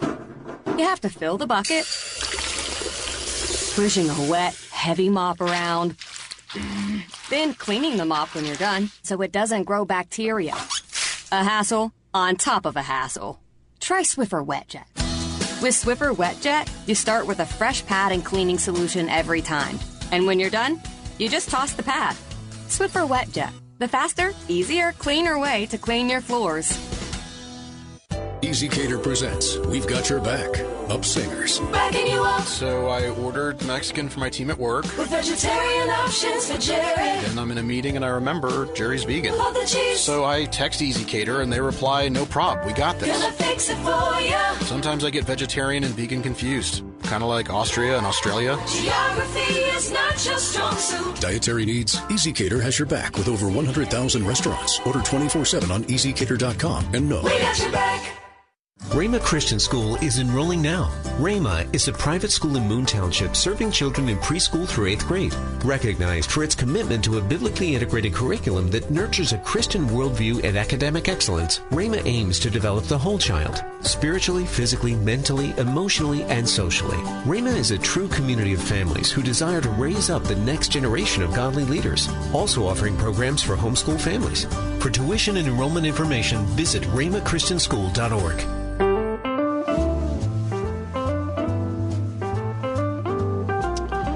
Kath, have you ever in your life taken a coast-to-coast road trip? Oh, I would love to. You mean like coast-to-coast of Pennsylvania? No.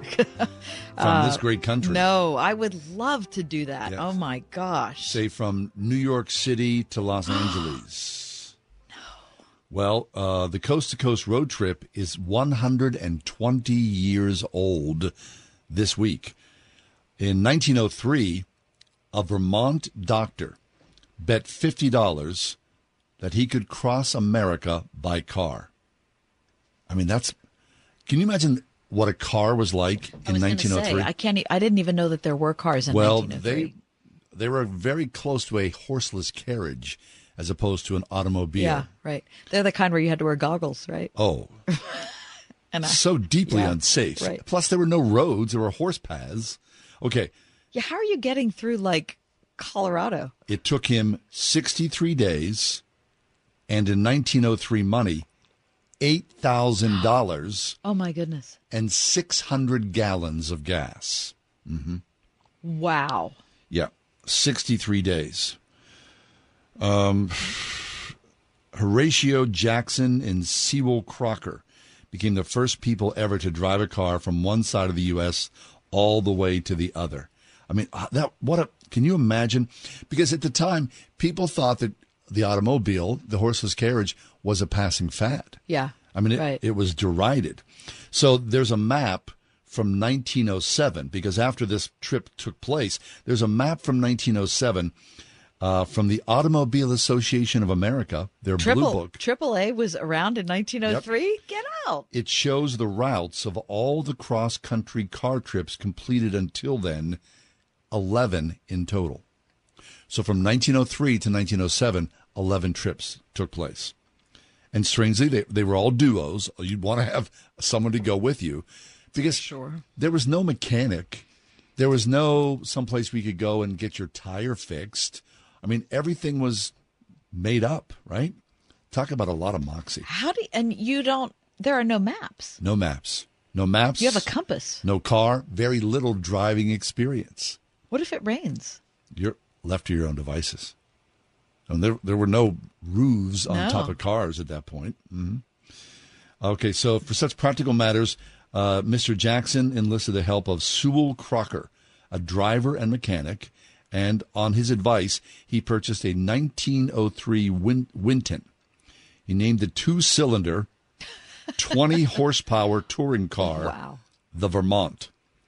The two left San Francisco on May 23rd, their car stuffed with sleeping bags and blankets, rubber suits and coats, an axe, a shovel, and other tools, a Kodak camera, a telescope, a rifle, a shotgun, spare parts, and as many cans of gas and oil as they could stow. The plan was to avoid the deserts of Nevada and Utah, the higher passes of the Sierra Nevadas and the Rockies, so the expedition swung north to follow the Oregon Trail in reverse. They were only 15 miles into the journey when the car blew a tire. What did they do? They had to use the only spare that they had brought. North of Sacramento, a woman misdirected them for a total of 108 miles. So her family could see their first automobile. Insert joke here. When more tires blew out on the rocky road towards Oregon, they wound rope around the wheels. Along the way, they wired the Winton Company for supplies to be sent ahead. Nevertheless, they occasionally had to walk or cycle long distances to find gas, oil, or spare parts. In Idaho, Jackson and Crocker acquired a bulldog named Bud as a traveling companion. That's nice. They fitted him with goggles to keep the dust from his eyes. And then press caught on. Jackson, Crocker, and Bud all became celebrities. Reporters and encouraged larger crowds awaited the trio at every stop. Despite more hardships, they lost their money and their way on the road to Cheyenne, forcing them to go without food for 36 hours. Things got easier once they crossed the Mississippi, as there were more paved roads in the eastern half of the country. When they arrived in New York City on July 26th, 63 days after leaving San Francisco, they completed the first cross-country road trip in American history and took them $8,000, which would be today $260,000. Oh, my gosh. Financed entirely by Mr. Jackson, 800 gallons of gas, and they never collected the $50 wager. Bud retired to Vermont with Jackson and his wife, and then Jackson went on to receive multiple medals for his service in World War I, became a successful businessman in Vermont. His only other car-related feat of note is a traffic ticket for breaking the 6-mile-an-hour speed limit in Burlington.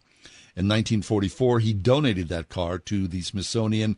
It's on permanent display in the National Museum of American History. Isn't that cool? Wow. Okay, in that story... Forgive me, I missed where they landed. Did they? New York City. New York City. Yeah. Okay. San Francisco to New York. 63 days, $260,000. That's an incredible story. I mean, I love the fact that they got a dog in Idaho. Bud. And put him with goggles. I mean, people are wild, aren't they? Because you can, people go and try to do it. I just love it so much. And you think about how, before we take road trips, we, GPS it. We look at all the websites. We go to Yelp. We figure out where we're going to eat or where we're, the best hotels are. You're just leaving with absolutely no idea what's waiting. I can't believe they didn't really get stranded, because look how few gas and oil, any places there would be where you could buy either one. Well, gasoline was, an oddity as well. I mean, the mixture of gasoline. I can't believe they found enough. Wow. 63 days later. That is something else. That's very cool. Wow. Okay, we'll take a quick break. We're going to come back. We spent the general most part of this show talking about mental health. Yeah, right? We did. So now we're going to talk about garlic. All right. Contact the tax group for details and restrictions. Attention anyone that owes money to the IRS. The IRS has restarted aggressive enforcement actions against taxpayers who owe back taxes that were temporarily suspended for COVID. If you owe $10,000 or more, you must hear this, because now is the time to clear your IRS tax debt. A special toll-free number has been established so you can stop penalty fees, avoid liens, levies, or other hostile measures by the IRS. Call the tax group right now at 800-792-4730. The tax group will provide you with the maximum protection afforded by law. I got behind on my taxes and owed $48,000. I didn't know what to do. I called and they got my bill lowered to just $3,500. I owed $87,000 in taxes and it was scary. I got the amount I owed down to just $3,500. I saved $83,500. If you owe money to the IRS, don't wait another day. Call 800-792-4730 right now before the IRS enforces liens, levies, and other aggressive measures. The call and consult are absolutely free. Call now. Call 800-792-4730. 800-792-4730. 800-792-4730. Ryan, I know that zit is the size of Rudolph's flashing nose. And Ryan, I know you've struck out the last 13 times at bat, but it can't last forever.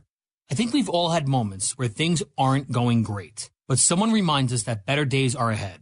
This is one of those moments. It's Ryan from United Faith Mortgage, and luckily, interest rates are not forever. I had a friend say to me the other day, Ryan, we've been dreaming about a new home, and home prices have finally slowed up a bit. But now, interest rates are up, and we don't know what to do. And the reality is, that zit won't last forever. We're seeing hundreds of listeners buy the dream home today while they can, with the plan to refinance tomorrow when rates settle. And we'll help a bit as well. Word FM listeners get a $1,000 lender credit at closing. And our direct lender advantage often allows us to get you a better rate, saving you monthly and lifelong money. We are United Faith Mortgage. United Mortgage Corp, Melbourne, New York. NMLS number 1330. Pennsylvania Department of Banking and Securities. Mortgage lender license 22672. Have you ever found yourself wondering, am I really forgiven? Is my salvation certain? Well, the answer is yes if you're a follower of Jesus. And the 31-day devotional titled Assurance will help you quell any doubts. This is a book that addresses the reluctant thoughts we often face and draws from Scripture to show that our doubts may be unfounded. Request this comforting book from Truth for Life at truthforlife.org/donate. Trip to Europe. Visit all 30 Major League Baseball stadiums. Go skydiving. Okay, so you know what you want to do in retirement, but do you know how to get there? Tune in to Your Retirement Blueprint with Kurt Knodick and Ethan Lane of Accurate Solutions Group Saturdays at 10 a.m. to get answers to your retirement planning questions. Plan today so you can do the things you've always dreamt about doing in retirement. Listen every Saturday morning at 10 to Your Retirement Blueprint with Accurate Solutions Group. Investment advisory services offered through ASG Investment Management, LLC.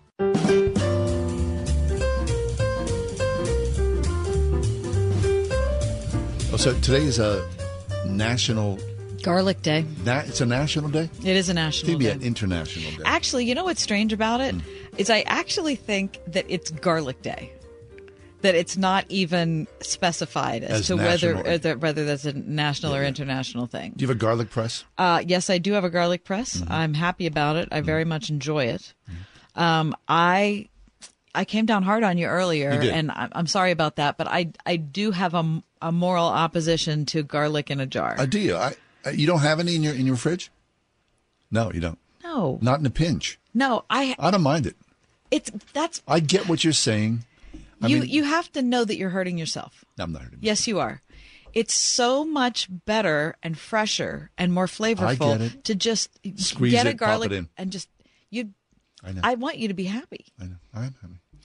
Garlic can ward off high blood pressure, high cholesterol, and friends. And exactly, maybe vampires. We're not really sure about that. What country produces the most garlic year after year? Bulgaria. I don't know. That's really interesting.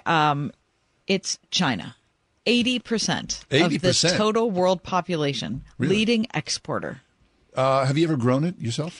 No, but there's a lot in my compost pile.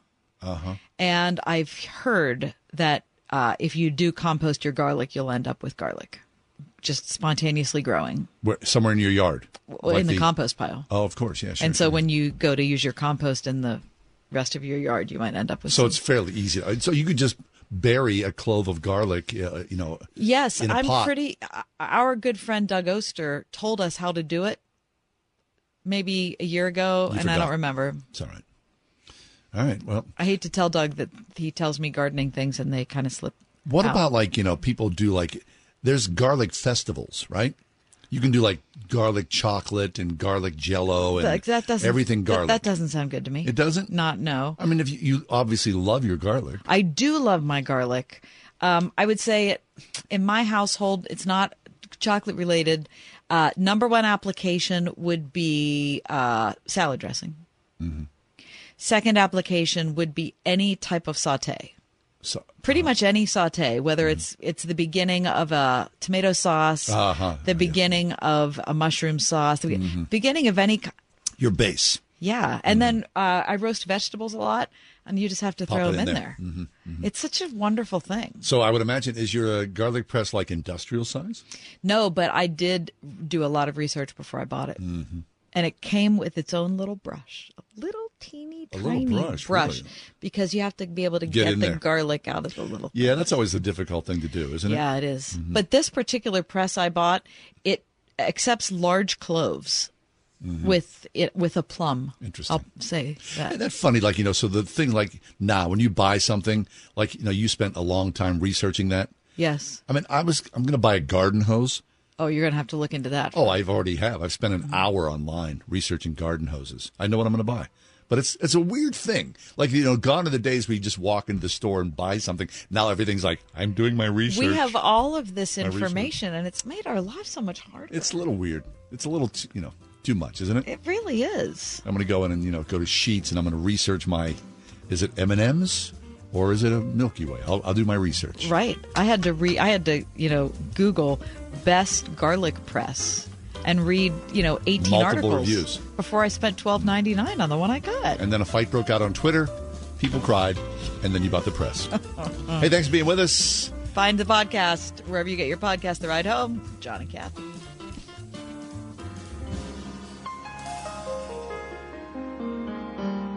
The Ride Home with John and Kathy. A production of Salem Media Group. 3-star General Michael J. Flynn, head of the Pentagon Intelligence Agency, knew all the government's dirty secrets. He was one of the most respected generals in the military. Flynn knew what the intel world had been up to. He understood its funding. He ordered the first audit of the use of contractors. This set off alarm bells. The explosive new documentary, Flynn, Deliver the Truth, Whatever the Cost, and covers the facts behind this scandal. Flynn told the truth. He was the most dangerous person for Donald Trump to hire. I find out the worst enemy that I'm going to face in my life is right here in America. They took my assessment and they wanted me to change it. I was like, I'm not changing it. They had to get rid of Flynn. With in-depth interviews, archival footage, and never-before-seen personal records of the man behind the headlines. I just felt like I was drowning. Flynn, Deliver the Truth, Whatever the Cost. Available now. Watch it today. Go to SalemNow.com. SalemNow.com.